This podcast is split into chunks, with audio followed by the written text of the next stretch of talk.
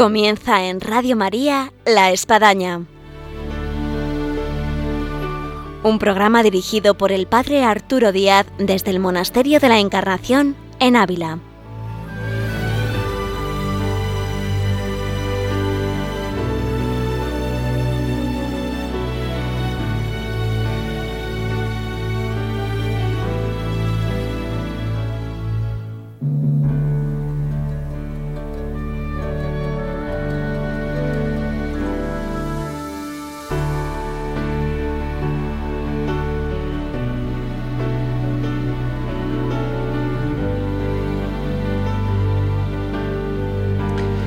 Feliz Navidad, es como comenzamos hoy, esta espadaña navideña, después del día de Navidad. Y hoy 28 de diciembre, Día de Todos los Santos Inocentes, tenemos esta espadaña en Radio María que no va a ser una inocentada, sino que va a ser una realidad. El tema que les vamos a presentar en nuestra entrevista es Ideas para la Navidad, en razón de poder vivir mejor todos estos días navideños que estamos ya disfrutando de ellos. Así que bienvenidos, feliz Navidad a esta espadaña navideña. Feliz Navidad. Feliz Navidad. Feliz Navidad. Próspero año y felicidad. Feliz Navidad. Feliz Navidad. Feliz Navidad. Próspero año y felicidad. I wanna wish you a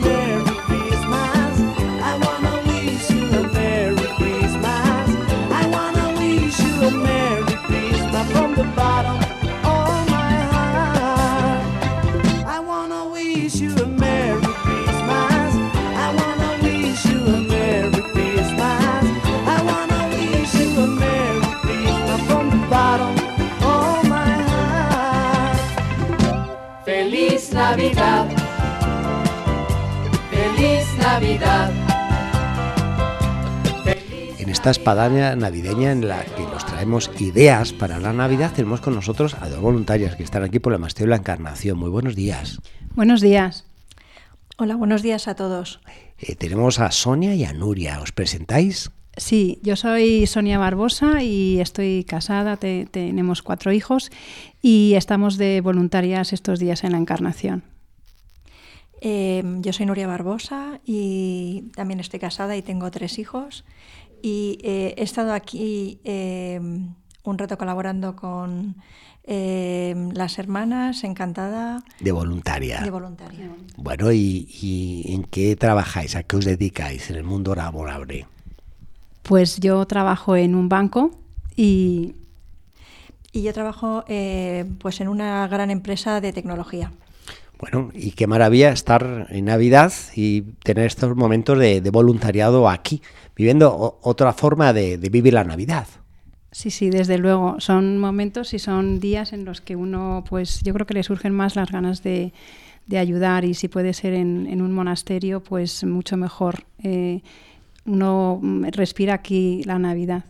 Y yo conociéndoos, dije, bueno, qué mejor que aprovechar el programa de la espadaña el día de hoy para que estas dos mujeres, Nuria y Sonia, nos den ideas para vivir la Navidad. Y yo comenzaría diciendo, vosotras que tenéis pues cuatro hijos, tres hijos, un hogar, eh, lo mandamos saludos a ellos que no han venido voluntarios. Gracias. Eh, ¿Cómo lograr algo que hace que cada vez a lo mejor la Navidad se viva menos en familia? ¿Cómo atraer lo que puede ser la dispersión familiar? Donde el hijo mayor se quiere ir para un sitio, el adolescente se quiere ir con sus amigos, el marido tiene una cena empresarial y al final resulta que la casa se ve vacía. Pues yo creo que la verdad, de la manera de, de atraer a todos en casa en Navidad eh, es vivir con, con un ambiente grande de alegría y de dedicación, ¿no? Yo creo que en todas las familias y eh, gracias a Dios también ha sido el caso de la nuestra, hay siempre personas dispuestas generosamente a, dar servicio a los demás y cuando uno pues ve que le quieren y que le dedican tiempo y que le, le regalan su tiempo, pues eh, atraes a la gente, la gente tiene ganas de, de, estar juntos, tiene ganas de que se le escuche, el adolescente y el niño y el pequeño. Y yo creo que, que hay personas siempre muy dispuestas y muy generosas que lo dan todo y, y, es la manera, el que se sienta generoso y dispuesto que lo haga. Es decir, que en casa se sienta que hay amor, Exactamente. que hay acogida, que hay tiempo para ellos, porque una cosa es el día de Navidad, que quizás ahí podemos estar todos, en la noche de Navidad no digamos, pero otra cosa es el 25, el 26, el 27, no digamos ya como hoy, el 28, bueno, cómo lograr eh, mantener un clima eh, de familia en Navidad. Pues yo creo que, repetiría esto un poco de alegría y de, y de planes especiales. A, mí siempre me ha encantado que, las personas que nos rodean en Navidad, bueno, empezando por nuestros hijos, saben que son días en los que vamos a hacer algo diferente, ¿no? Eh, también hemos vivido mucho con, nuestra madre, en la que ha hecho meriendas especiales, diferentes, en días como puede ser el 27, que nos ha reunido a todos y que, y que vuelvo a decir, son días que también eh, están dedicados a, a hablar, a hablarnos entre nosotros. Y hoy que es un día dedicado al humor, en los Santos Inocentes, lo que popularmente se conoce inocentadas, a lo mejor podríamos dar alguna receta de, de buen humor. Pues eh, la verdad es que eh, el buen humor, yo, yo diría una, ¿no? De, de, buen humor y además de Navidad, que, que nosotros la hicimos una vez y, y, nos reímos muchísimo, y es que hicimos un teatro. ¿eh? Entonces, pues la verdad es que yo me disfracé, eh, mis, me disfracé de, de Froilán María, de esta eh, película de sonrisas y lágrimas y los niños también y entonces nos pusimos a cantar, eh, nos pusimos a cantar las canciones, eh, cantamos fatal pero da igual, el caso es que nos empezamos a reír y, y luego pues empezamos a bailar y hacer un teatro es muy divertido. Bueno, pues es una forma de fomentar la, la unidad familiar en, en, este aspecto navideño. Ahora, hay una cuestión, y, y, vosotras que estáis en un ámbito de empresa, de trabajo, lo podéis sentir, que eh, viene a ser eh, las navidades consumistas, navidades que nos sacan de, lo que es la navidad espiritual, la navidad religiosa. Eh, ¿Cómo podríamos, digamos así, espiritualizar la Navidad? ¿Qué ideas podéis dejar sobre esto? Pues yo creo que para espiritualizar la Navidad, eh, lo, yo creo que cada uno eh, tiene que pedir a Dios saber vivirla y que le conceda la, la, alegría de vivir el regalo de la Navidad. Y cuando uno yo creo que lo vive desde dentro, pues eh, sale hacia afuera, ¿no? Pero no cabe duda que hay gestos, ¿no? Hay gestos en casa, hay decoración, hay muchísimo cariño en, en los adornos eh, que se refieren, por ejemplo, al nacimiento del niño Jesús. Eh, cada año diferente, los niños son sorprendentes, ¿no? Cuando uno quiere espiritualizar la Navidad porque realmente pues lo tiene dentro, pues quieres ir con, con, tus hijos a que compren cualquier cosita a lo mejor para, para, eh, para el Belén y, y, te sorprenden, siempre te sorprenden. Yo me acuerdo, voy a contar una anécdota de, de mi hija Teresa el año pasado. Eh, y bueno, ¿Qué edad pues, tiene Teresa? Teresa tiene nueve años. Uh -huh. y íbamos, como todos los años, a comprar una cosita para el Belén, un pastorcillo más, unas ovejitas, como hacemos todos los años, la verdad. Y entonces llegamos y, y se fue a un Belén muy grande. Y me dijo, mamá, eh, vamos a comprar este Belén, que el, el, portal de Belén que tenemos es muy pobre, ¿no? Y le daba tanta pena, quería un portal más grande donde los eh, niños y la Virgen y San José estuviese bueno, pues, pues con un mejor, poco más de espacio. Con un poco para, más de espacio. Para el buey, para la mula. Exactamente. y entonces, pues eh, poco a poco uno espiritualiza la Navidad eh, cuando lo vive con, con, este cariño y lo transmite pues a los de casa, ¿no? Eh, es verdad que son gestos y, y, es tenerlo en el corazón. Una vez que uno lo tiene en el corazón, pues el consumismo, bueno, pues claro que sí, ¿no? Está en algunos momentos pues muy bien, en algunos días, pero, pero bueno, no, no, no es el caso. Mi hermana y yo hablábamos cuando veníamos eh, de voluntarias que sobre todo es un, es un tiempo el de Navidad de regalar tiempo. Sí. Regalar espacios de tiempo. Bueno, pues es una buena receta. En Ideas para la Navidad, regalar tiempo. ¿eh? Y un regalo que además es gratuito, no vale nada. ¿Eh? Bueno, vale mucho, pero económicamente no tiene precio, en todo el sentido de la palabra. Desde luego. En el caso vuestro que sois hermanas, siempre la Navidad nos trae los recuerdos de casa. ¿eh? Eh, y hay recuerdos que marcan la Navidad. en este ámbito, ahora que nos toca a nosotros generar el ambiente navideño, como a muchos de nuestros oyentes que nos están escuchando, eh, ¿cómo podríamos crear unas navidades que marcan? En razón a lo mejor mismo de lo que vosotras eh, ha- habéis vivido en casa, donde uno siempre echa mano de, ese libro de recetas que es muy bueno de, de lo que uno ha vivido en casa. Pues eh, a mí la verdad es que eh, me, ha, me ha marcado bastante muchas, muchas cosas de Navidad, pero sobre todo, excepcionalmente, la cantidad de gente que nos reunimos el día 25 por parte de, de la familia de mi padre, ¿no? Y en esto la verdad es que agradezco muchísimo porque es lo que más me ha marcado. Somos muchísimos, ya somos la tercera generación y el esfuerzo de las personas que han hecho posible, que son todos los hermanos de mi padre y sus mujeres, para que nos reunamos con, con gran esfuerzo, ha supuesto que la tercera generación hace todo lo posible por llegar. ¿no? Y es un día en el que podemos estar pues 40 personas a lo mejor, eh, con primos que viven en Francia y que vienen y que realmente pues eh, eh, hemos conseguido regalar ese tiempo, han conseguido transmitirnos cómo regalarnos el tiempo y cómo estar sentados a la mesa el día de Navidad desde las 2 hasta las 9 porque estás hablando con todas las personas que han venido de fuera y estás contándote cómo te ha ido, cómo no te ha ido. Y son momentos que marcan y navidades de todo tipo. Ha habido navidades más tristes eh, por circunstancias y más alegres. Hemos recordado a las personas que no estaban, pero siempre juntos, ¿no? Esto es un... Yo creo que es una receta importantísima, que, que las circunstancias se superan juntos. Si yo preguntara a muchos de nuestros oyentes, pero ellos no nos pueden responder, eh, sobre el tema de las navidades que marcan, ¿en qué consideráis que quizás vuestros hijos recordarán estas navidades que están viviendo con vosotros? ¿O que quisieran vosotros que ellos recordaran? Pues hay una idea constante eh, que hemos vivido desde que éramos pequeñas y que transmitimos igualmente a nuestros hijos, que es que las navidades Sí. se centran en Dios y en la familia. Ujú. bueno, Entonces- qué, qué buen tándem, Dios y familia. ¿eh? otra, otra buena idea para Navidad, Dios y familia. No viajes, no comidas, Dios y familia. No, no- no es un momento para viajar, excepto el día de Navidad, como comentaba mi hermana, donde nos eh, juntamos eh, pues en Valladolid con la familia de, de mi padre. Eh, no es un momento de compras, eso dejamos las sorpresas para los reyes. Sí. Es- es- son unas vacaciones distintas, centradas en, en Dios, en, en- desde un punto de vista exterior, en adornar la casa, en que haya alegría, en cantar villancicos. Es algo totalmente distinto del resto del año. Eh, algo propio de las navidades y nos marcan también en el recuerdo son los villancicos, son las canciones, ¿no? Son las músicas.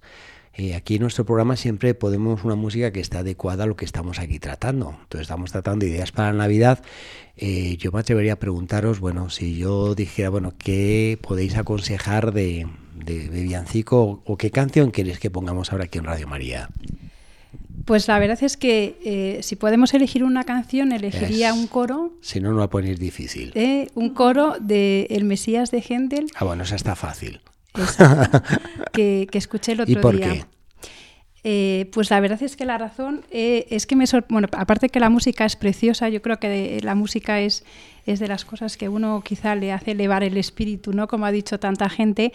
Es impresionante eh, la historia de cómo escribió Händel el Mesías. Händel, la verdad es que era un músico barroco que tuvo una parálisis muy importante y con muchísimo esfuerzo eh, logró recuperarse físicamente, pero a continuación se arruinó. Y cuando ya estaba totalmente arruinado, aunque se había recuperado físicamente y destrozado, pues le, le- le llevaron un libreto. Y él no lo quería abrir, pero cuando abrió el libreto estaba desesperado. La primera palabra que vio del Mesías, de esta obra musical tan preciosa, fue la palabra consolaos.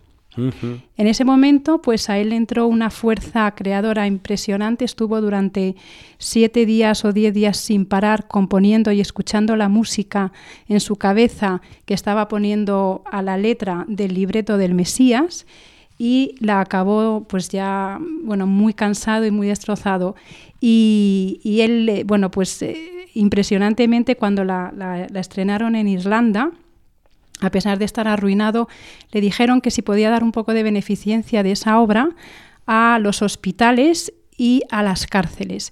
Y dijo que no, no estaba de acuerdo, que no iba a dar solamente un poco, sino que todo lo que recaudase con la obra del Mesías de Händel lo daría siempre a los hospitales y a las cárceles, porque bonito, considera, consider- considera que Dios le recuperó, le resucitó físicamente y resucitó su alma. y, y bueno, pues es una historia preciosa, por eso me encantaría ponerla. Bueno, pues vamos a escuchar eh, con este pedido de las hermanas aquí, Sonia y Nuria Barbosa, el Mesías de Händel. Y lo escuchamos y no os vayáis, que seguimos aquí, en Radio María en la Espadaña.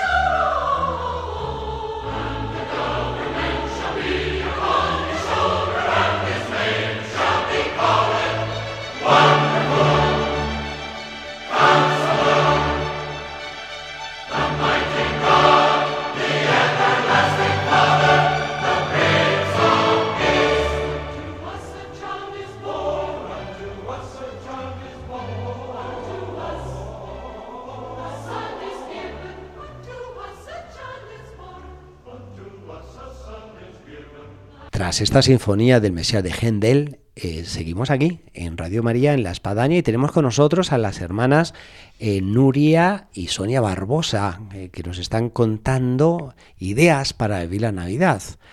Y aprovechando que estamos en este ámbito de la encarnación y que estáis de voluntarias y que vamos, es un gesto solidario, eh, si algo se ha caracterizado la Navidad, entre otras muchas cosas, en su hermosura, es en el aspecto de la caridad, la capacidad de la generosidad, de hacer algo por los demás, uno por recordar campañas a nivel de parroquia, a nivel de grupo, a nivel de colegio.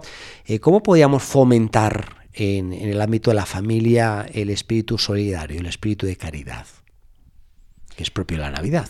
Pues eh, yo creo que, que los, en este, en este mm, tema los colegios también cuando uno tiene niños ayudan bastante y proponen eh, pues recogida de comida y repor- re- mm, proponen hacer otras actividades, pero mi hermana y yo también hablábamos pues que realmente es un momento para, para vivir la caridad en, en familia. Siempre tiene unos familiares que a lo mejor están más solos, que a lo mejor te necesitan más, que necesitan eh, pues un buen rato contigo y, y, bueno, o que lo están pasando por un momento peor y, y nos gusta también centrarnos mucho en, en, la caridad en familia en, este, en esta época de Navidad.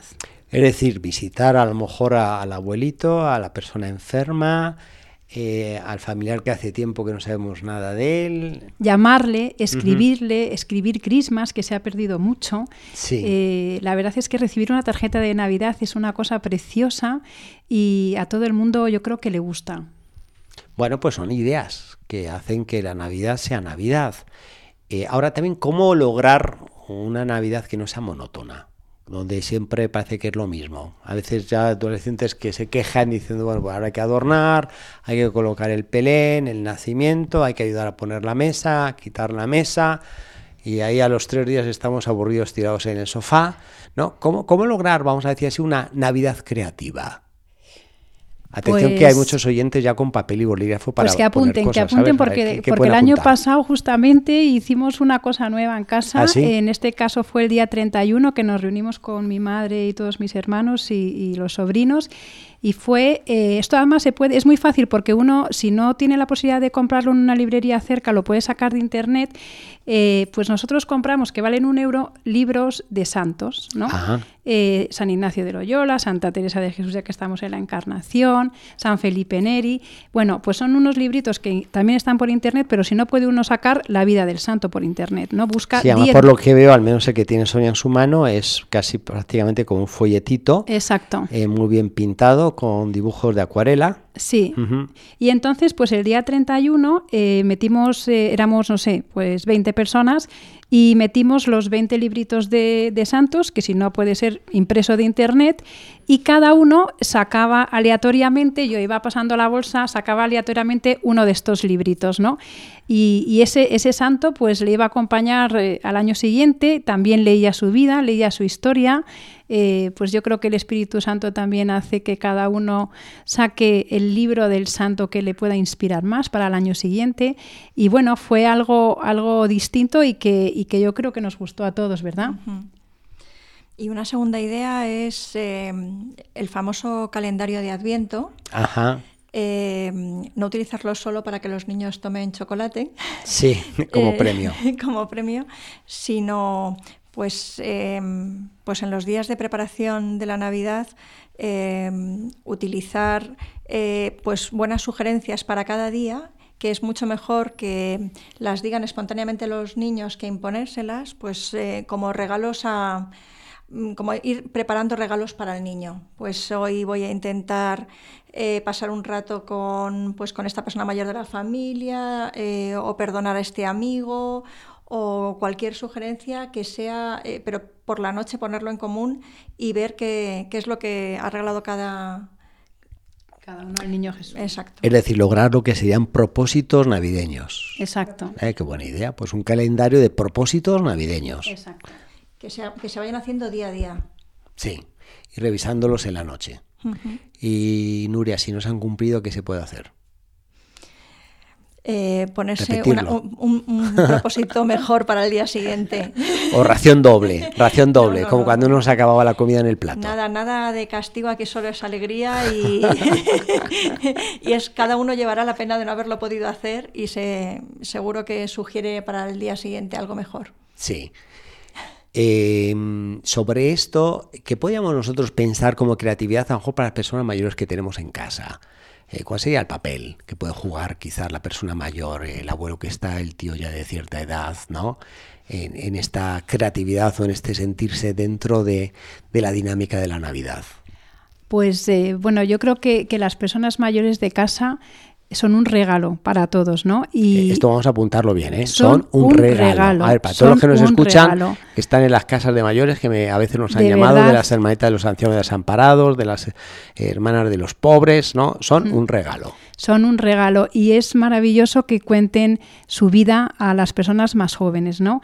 Cómo eran las Navidades, ¿no? Cómo eran las Navidades cuando ellos eran pequeños, qué Con menos hacían, turrón, qué costumbres tenían. con menos regalos. Exactamente, qué, qué les gustaba y eh, las Navidades y todas sus experiencias. O sea, yo recuerdo una de las cosas que a nosotros nos marcaron de pequeñas, a mi hermana y a mí, era, era nuestra abuela Mercedes también, que le decíamos, cuéntanos historias, cuéntanos historias. Y nos contaba tantas historias y era lo que más nos gustaba. Y qué bonito es en la Navidad, precisamente esto, esta convivencia generacional, además de Navidad, ¿no? Generacional, entre abuelos, hijos, nietos, donde nos podemos estar contando cómo fueron nuestras Navidades.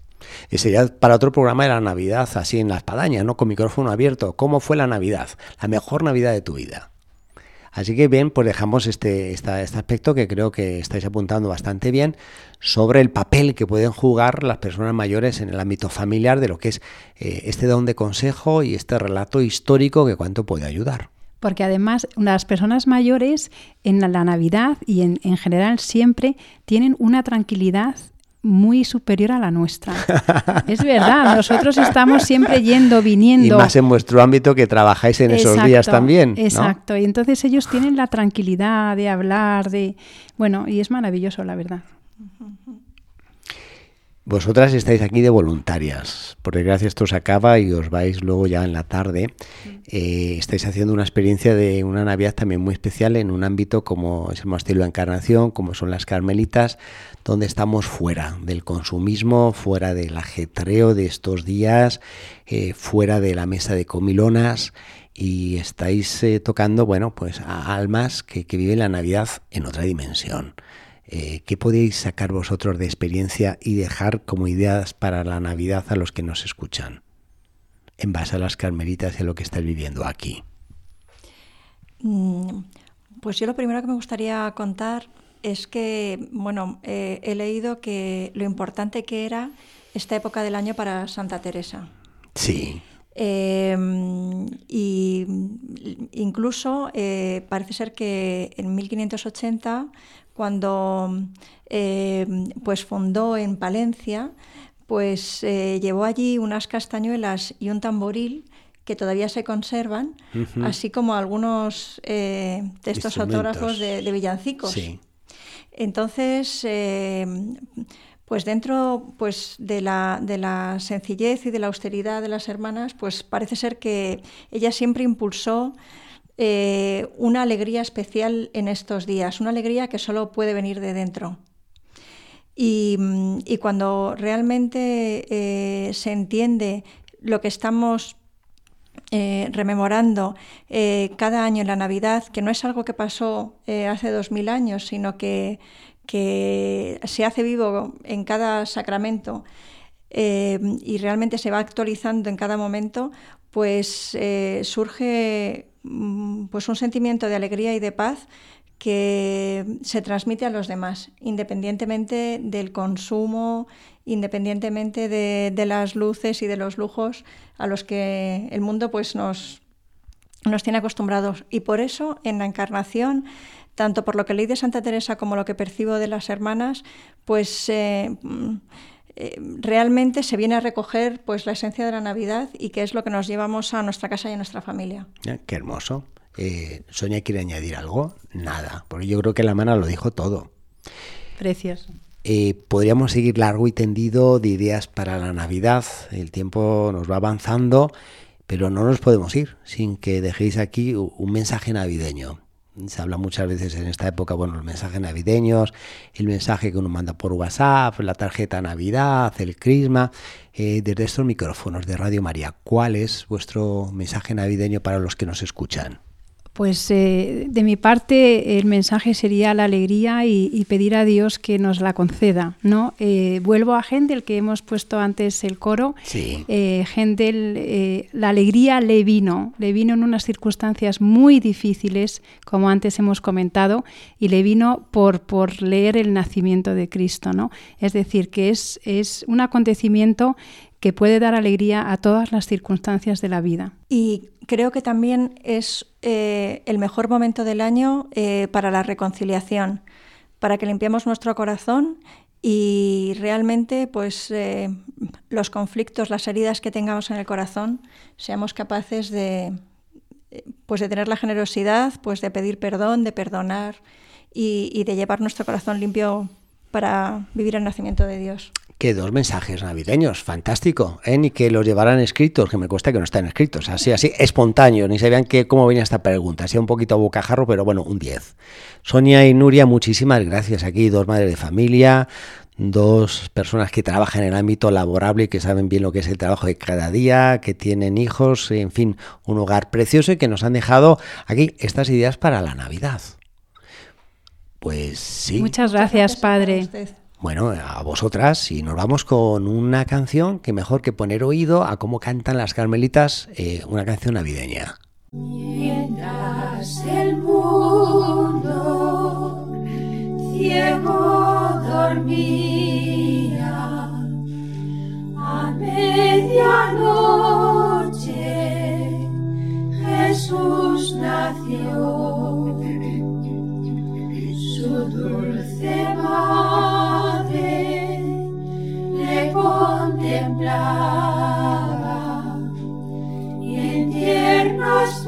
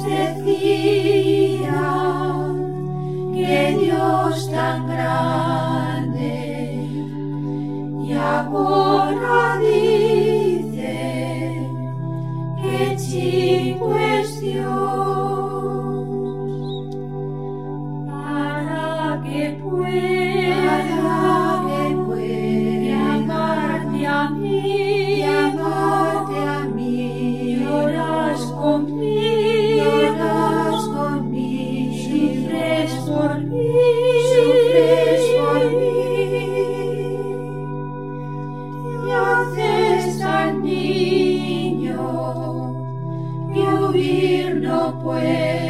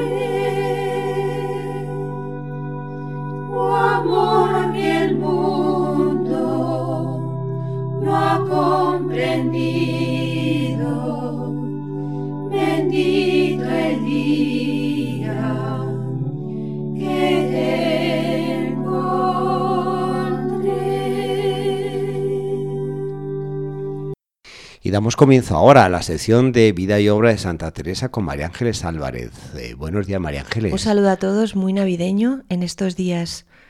Y exactamente, hoy además son los santos inocentes, son las inocentadas, y este programa no tiene ninguna broma. Nos habíamos quedado, María Ángeles y oyentes, si nos acordamos, en ese portalico de Santa Teresa, que era su primera fundación, San José. Sí, en ese lugar que, que estuvimos describiendo, tan sencillo, tan humilde, ¿no? Donde, donde empezó toda la reforma que la santa llevó a cabo en la Orden del Carmelo, ¿no? Y vamos a ir viendo cómo, bueno, pues eh, este gozo tan grande que tenía la santa, las cuatro postulantas ya que habían hecho los votos, esa pequeña misa, la colocación de pocas imágenes, es decir, esta casita que acababa de abrirse, pues como ella a las pocas horas tuvo que volver a la encarnación porque la llamaron. eh, porque se había montado en toda la ciudad un lío tremendo, ¿no? O Sí, sea, había un sí. revuelo increíble y, y todo se revolvió contra ellas, ¿no? Se hubiera montado más lío, casi que se hubieran entrado los moros, parece increíble que cuatro mujeres eh, así en pobreza podían eh, haber levantado tal polvareda en la ciudad de Ávila. Pues todo esto nos lo cuenta Padre la Santa, ¿no? En el libro de la vida, en el Sí. capítulo 36. Pues vamos a escucharlo, María Ángeles. Vamos a ver cómo nos lo, nos lo relata ella. Dice así, acabado todo esto, sería como a tres o cuatro horas, me revolvió el demonio una batalla espiritual como ahora diré. Púsome delante si había sido mal hecho lo que había hecho, si iba contra la obediencia el haberlo procurado, sin que me lo mandase el provincial, y que se habían de tener contento las que aquí estaban en tanta estrechura, si les había de faltar de comer, si había sido un disbarate, que quién me metía en esto, pues yo tenía monasterio. Cosas de esta hechura juntas me ponía delante, que no era en mi mano pensar otra cosa, y con esto vínome gran aflicción y oscuridad y tinieblas en el alma, que yo no sé cómo lo encarecer. De que me vi sí, fuime a ver al Santísimo Sacramento, aunque encomendéme a él no podía. Paréceme estaba con una congoja como quien está en las agonías de muerte. Tratarlo con nadie no había de osar, porque aún confesor no tenía señalado. Qué maravilloso poder encontrar el mismísimo relato de lo que Santa Teresa ella, ella sentía. Sí, es, es impresionante cómo ella eh, va leyendo su vida todo lo que la va pasando, todos los acontecimientos de la vida, desde su vida de fe, desde su oración, y cómo muchas veces los inconvenientes que ella se encontraba y los problemas, pues ella los oraba, interiormente veía, bueno, que eran pruebas que el Señor la estaba poniendo o que el demonio la estaba tentando, y cómo ella iba a refugiarse donde realmente encontraba consuelo y encontraba ayuda, que es en el Santísimo Sacramento, ¿no? Sí. Y decir, Señor, aquí estoy, y, y todas estas, pues claro, pensemos que tenía pues muchas dudas de conciencia, porque claro decía, bueno, estoy fundando en tanta estrechura en estas pobres mujeres que entran, ¿no? Más que lo que yo he vivido siempre. Eso es lo primero, ¿no? Y a ella la, daba pues gran problema. También el, el, tema de la, de la obediencia al provincial de los carmelitas. Eh, todas estas cosas, ¿no? Es decir, que, que ella, como dice aquí en, estas, en esta frase tan fuerte, ¿no? Que tenía una congoja tan grande como quien estaba en las agonías de la muerte, ¿no? Yo subrayo, María Ángeles, y ya lo he mencionado en algún otro programa, como en eh, lo que estamos viendo Santa Teresa en su fundación en San José, eh, no es que los fundadores tenían todas las cosas claras, a veces pensamos en nuestra vida espiritual, esto nos hace pues eh, sentirnos mal porque parece que, que tenemos miedo, que dudamos, que no estamos seguros, es parte de nuestra humanidad y como los fundadores ellos mismos también lo experimentaron. Y aun a pesar de sentirse esa su fragilidad, tantos obstáculos, contrariedades como estamos viendo en esta primera fundación de Santa Teresa y las que vendrán después, eh, pues ella, ella siente como mujer que es, ser humano, eh, e-, ese miedo, ese temor, esas dudas, pero es impresionante, como tú también bien dices, como ella se, se refugia en el sagrario, en su intimidad con Dios y de ahí saca toda su fortaleza y toda su luz. Y como, muy bien, padre, como estamos comentando, ¿no? Como tienen eh, incluso los santos, ¿no? De la altura de, de, nuestra Santa Teresa, pues a veces están en un mar de dudas y de oscuridades, ¿no? Pero ella nos da esta, esta lección o esta sugerencia, este camino que nos pone, es decir, el irnos siempre a nuestro Señor, ponernos a sus pies y decir, bueno, pues, pues que Él haga, que Él ilumine, no que Él sea la luz que ilumine las tinieblas y que por tanto eh, nos, nos lleve y a ella como a ella la llevó en estos momentos tan duros. Ella nos dice un poquito más adelante cómo ella le prometió al Santísimo Sacramento, al Señor, pues llevar adelante esta obra que veía que era obra suya, diciendo así, que ella quería hacer todo lo que pudiese para tener licencia, para tener libertad, para venir a esta casa y pudiéndolo hacer con buena conciencia, prometer clausura. Eh, frente a esta mala conciencia que estábamos diciendo, que como ella nos dice, bueno, pues que era el demonio dentro de su alma el que él estaba poniendo. Lo cierto es que toda la ciudad estaba en contra de esta nueva fundación y fue desde la encarnación, como acabamos de comentar, como la dijeron a, a la monja Teresa que volviera. La dijeron, vuelva usted para acá. Eh, y porque los frailes carmelitas en este momento tomaron parte en el asunto, asunto mandándola volver. Y a las 4 o 5 horas de, de la tarde, pues estaba ya Teresa mm, eh, volviendo para el monasterio de, de la Encarnación, aunque sabemos que en este momento estaba el señor obispo de Ávila Sí. en San José, pero la, obediencia que ella tenía a su, a su provincial pues hizo que tuviera que volver, ¿no? Esto es increíble, ¿eh? O sea, que, que funda la casa, establece las monjas y se regresa a la encarnación. Ella seguía siendo monja calzada y tenía este voto Sí, de obediencia. Sí, sí, sí. Eh, nos van diciendo datos en el proceso de Ávila que vamos a empezar a hablar de ahora, ahora de él, ¿no? en el que tenemos un montón de datos sobre todo este momento, pues un poco lo que, lo que decía el, el- señor obispo, ¿no? Que, que vio a la Madre Teresa de Jesús y a las demás que estaban con ella y estaban detrás de unos atajos de tablas y de esteras. A mí este, esta frase la, la he recogido, padre, mm, y la comparto con todos vosotros porque me ha impresionado, es decir, porque lo que tenían estas mujeres y por lo que daban tanto, tanta miedo, tanta impresión, es porque tenían unos atajos de tablas y unas esteras. Es decir, la pobreza, ¿no?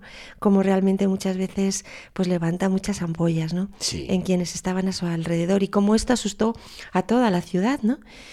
Eh, de estas cuatro pobrecitas que estaban determinadas a hacer pobreza, ¿no? Y este germen absolutamente revolucionario que tiene la pobreza.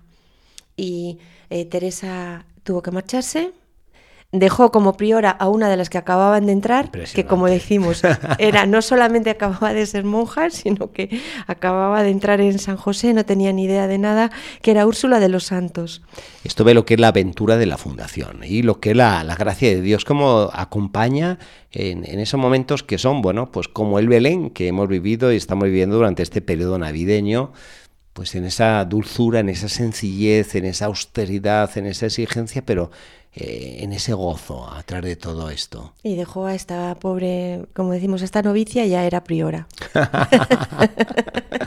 Úrsula de los Santos, la dirección espiritual que cayó en manos del, del maestro Daza, eh, que era el que diría la misa, las confesiones.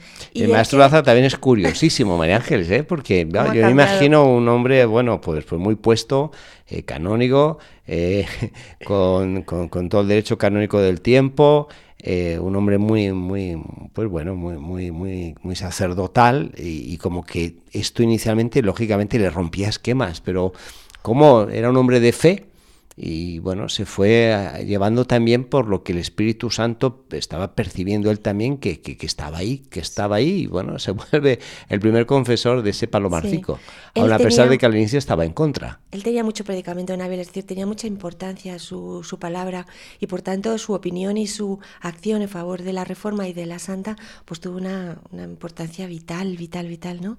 Él también le dejó a la santa encargado de enseñar a estas cuatro novicias, pues aprender a rezar las horas, el oficio divino, o sea, es que no tenían ni idea las pobres O sea, que en dónde entraban. El, pobre Gaspar Daza hizo también de maestro de novicias. de maestro de novicias, las enseñó un poco eh, todo lo que ellas pues, pues no sabían, ¿no?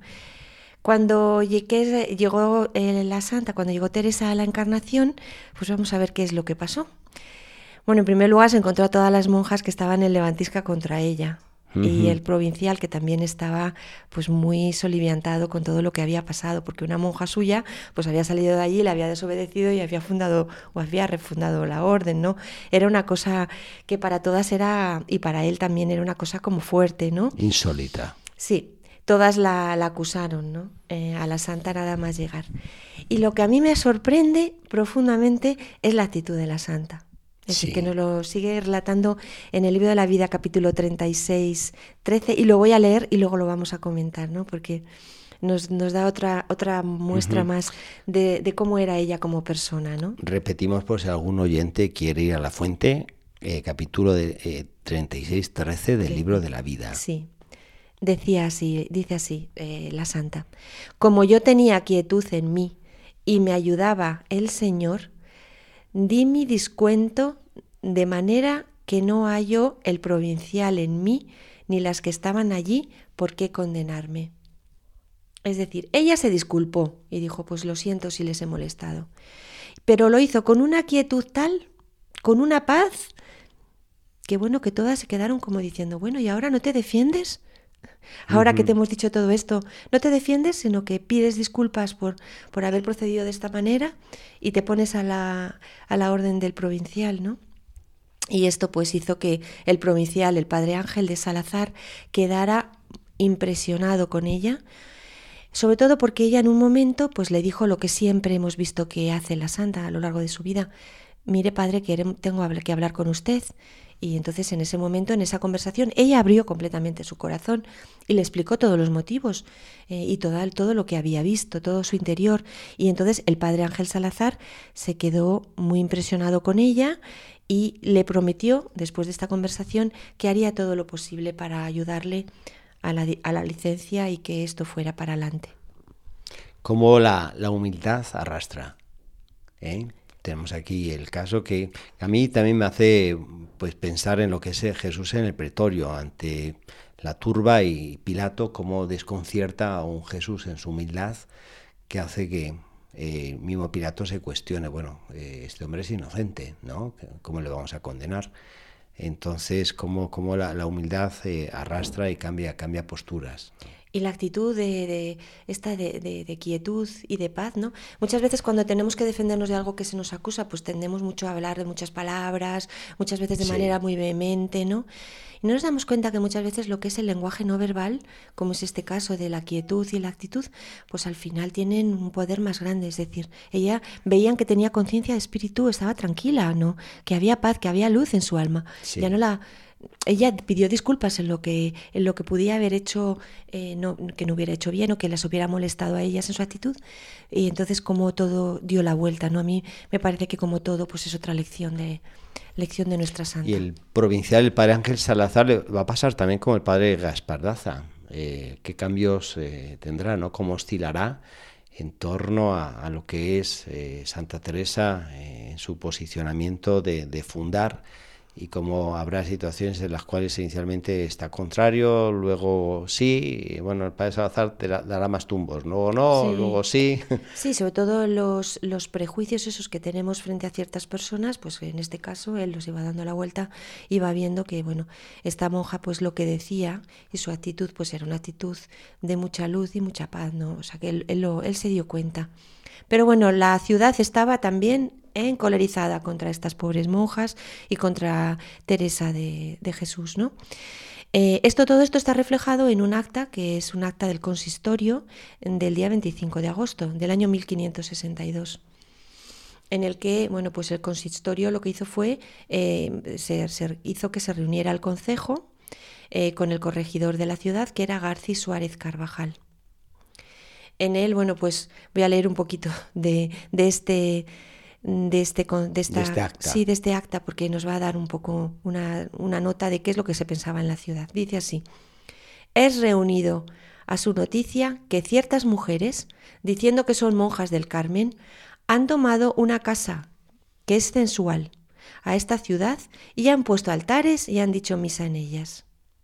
Como hay muchos monasterios de frailes y monjas pobres que padecen necesidad.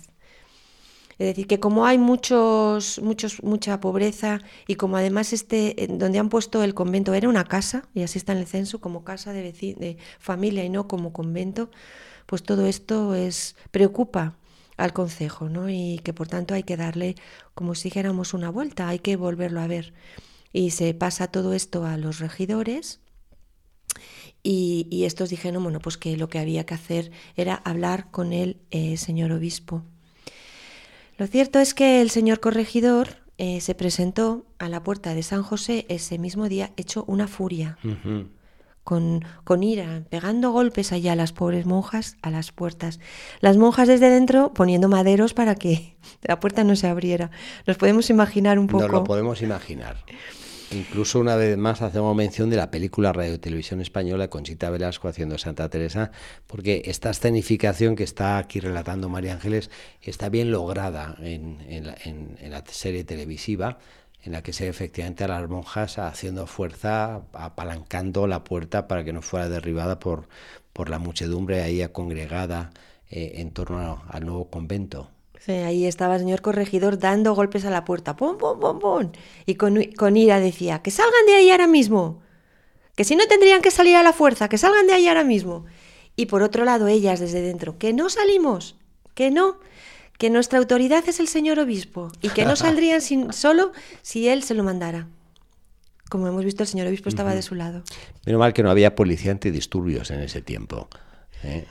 Y las monjas por dentro poniendo tablones. Así de esta forma pudieron resistir los gritos y solamente los empujones, tanto del corregidor como de alguna gente del pueblo. Eh, toda la ciudad de Ávila estaba por allí por fuera. El que conozca el convento de San José se puede imaginar perfectamente toda la ciudad ahí gritando por fuera, Sí, arremolinada. está, para quien no conoce, a unos 400 metros de, de una de las principales puertas de, de la muralla y, y un mercado eh, entre medios, que es el mercado grande, con una iglesia románica gótica muy bonita que se llama San Pedro. Es decir, que ya estaba pues muy, muy a la mano de la ciudad y hoy en día eh, es casi casi como el epicentro de, de Ávila. O sea, ahí de estaba toda la ciudad de Ávila gritando contra estas pobres cuatro monjas, diciendo que salieran de allí, ¿no?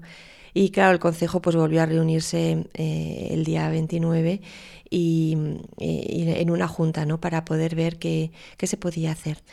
Hay una lista muy larga de todos los, los hombres que fueron eh, convocados a este consejo, ¿no? En el que yo he estado leyendo un poco la lista. Y en ella, pues he visto algunos nombres de personas que, de algunos padres que, que conocían y personas que conocían a, a la Santa y conocían a Teresa. Y que al final fueron un poco el germen de que las cosas fueran cambiando dentro de un Sí. tiempo. Por una parte estaba el padre Pedro Ibáñez, de la Orden de Predicadores, que mm, en este momento estaba fuera de Ávila, pero estaba convocado para llegar. Sabemos que bueno, en esa época los transportes no eran tan fáciles como ahora y todo iba tan rápido que Claro. él intentó venir, sí que estaba convocado, como vemos, no llegó al principio y mandó en su lugar a otro, otro padre, de Domingo Báñez, también de la Orden de Predicadores, que tuvo una importancia vital en este momento, porque, porque alzó la voz, eh, no le conocían mucho, era un joven de unos 34 años, pero habló con claridad. Eh, curiosamente, él cuando vio la exposición de todo lo que se decía de la santa sin conocerla, viendo todo aquello, pues empezó a defenderla, empezó a hablar un poco a su favor, ¿no? Y su autoridad y lo que él decía, pues tuvo mucha mella, ¿no? Sí. También estaba el licenciado Brizo- Briciñuela, que era el enviado del señor obispo. ¿Y por qué le señalo? Pues porque tuvo mucha importancia, porque él lo que él iba hablando en boca del señor obispo, que venía a decir, oigan, que estas monjas están ahí porque se les ha concedido un breve el, el Papa, es decir, De es que está aquí, su santidad ha venido, ha llegado un breve y por lo tanto tienen autoridad para poder llevar a cabo este monasterio, ¿no? Eh, nuevamente se, se acordó que, que con quien habría que hablar entonces era con el señor obispo y ver un poco cómo se podía llevar a cabo todo esto. Eh, también por medio estaba, como hemos visto, el padre Gaspar Daza, y que fue el que poco a poco mantuvo, como si dijéramos, la opinión de, de Teresa en todo esto, y que lo defendió, según cuentan las crónicas, como si le fuese la vida y la honra. Así fue como el padre eh, Gaspar Daza defendió a nuestra santa, ¿no?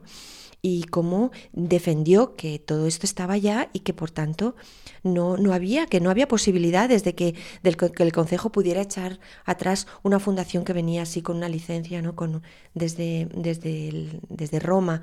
Y se determinó llevar eh, la causa al Consejo Real. Es decir, como una fundación tan pequeña estaba montando un revuelo tan absolutamente eh, tremendo, ¿no? ¿Cómo estaba nuestra santa en este momento con toda la ciudad? Ella, imaginémonos el caso, el padre, ¿no es tremendo? Sí, ¿no? Ella sí, estaba aquí en la encarnación y ella veía cómo se estaba la levantisca que había fuera, las cuatro monjas poniendo tablas, todo esto, ¿no? Ella eh, vio una, sintió en su oración, ella nos la imaginamos rezando aquí en la encarnación, sin parar, ¿no? Ven, agarrándose al, al Señor, y ella oyó una voz por dentro que la serenó muchísimo, que le dijo, ¿no sabes que soy poderoso? ¿De qué temes? ¿no?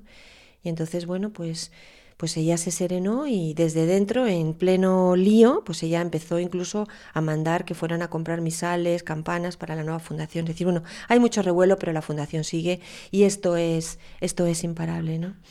Comenzó entonces el, gran pleito, un gran pleito en el que eh, los días 4, 5, 9 y 11 de septiembre, en donde pues empezó todo esto a plantearse. Lo primero que, se plantearon, pues cómo iban a hacer una fundación si no tenían dinero, si la que había pedido la licencia era doña Guiomar y su madre y no tenían fondos porque ya los habían invertido en la aldea del palo.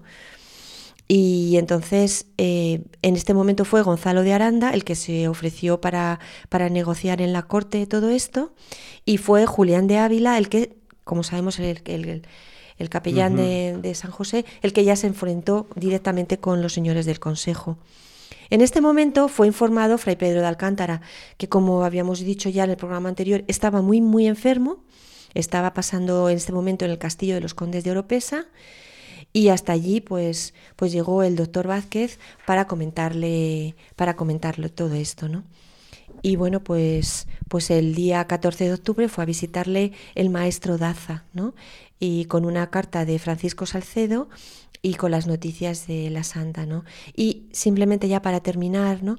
Fue eh, una, una, una carta que nuevamente el santo mm, escribió, el que dijo que no temiesen la persecución y que en la contradicción se aseguraban de los fundamentos de la fundación, que tiraran adelante nuevamente el apoyo moral, el apoyo espiritual profundo, le vemos en Fray Pedro de Alcántara, que a los cuatro días murió, padre. Uh -huh. Murió. Hombre el, providencial de esta fundación. El 18 de septiembre del año 1562.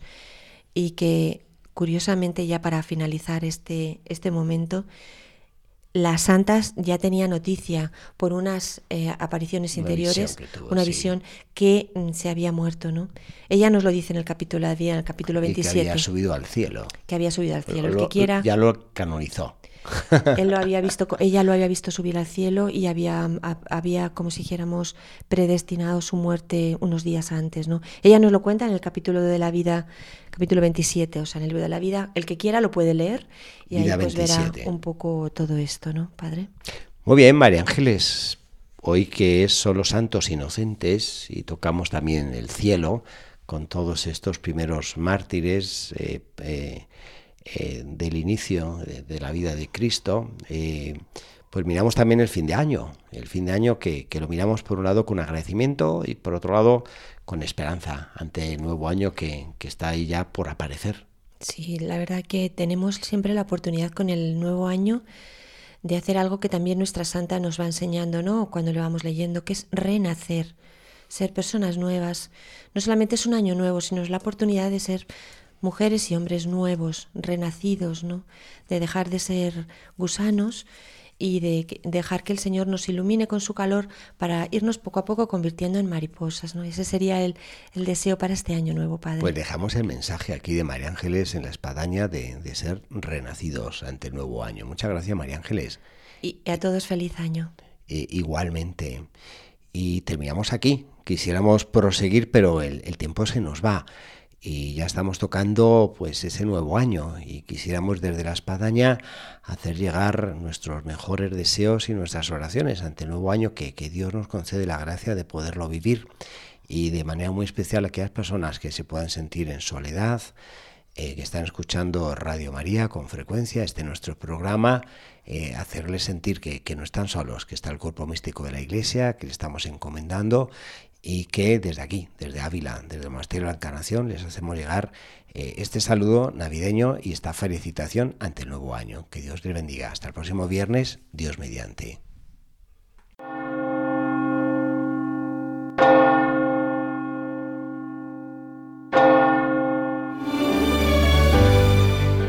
Han escuchado en Radio María La Espadaña, un programa que dirige el Padre Arturo Díaz desde el Monasterio de la Encarnación en Ávila.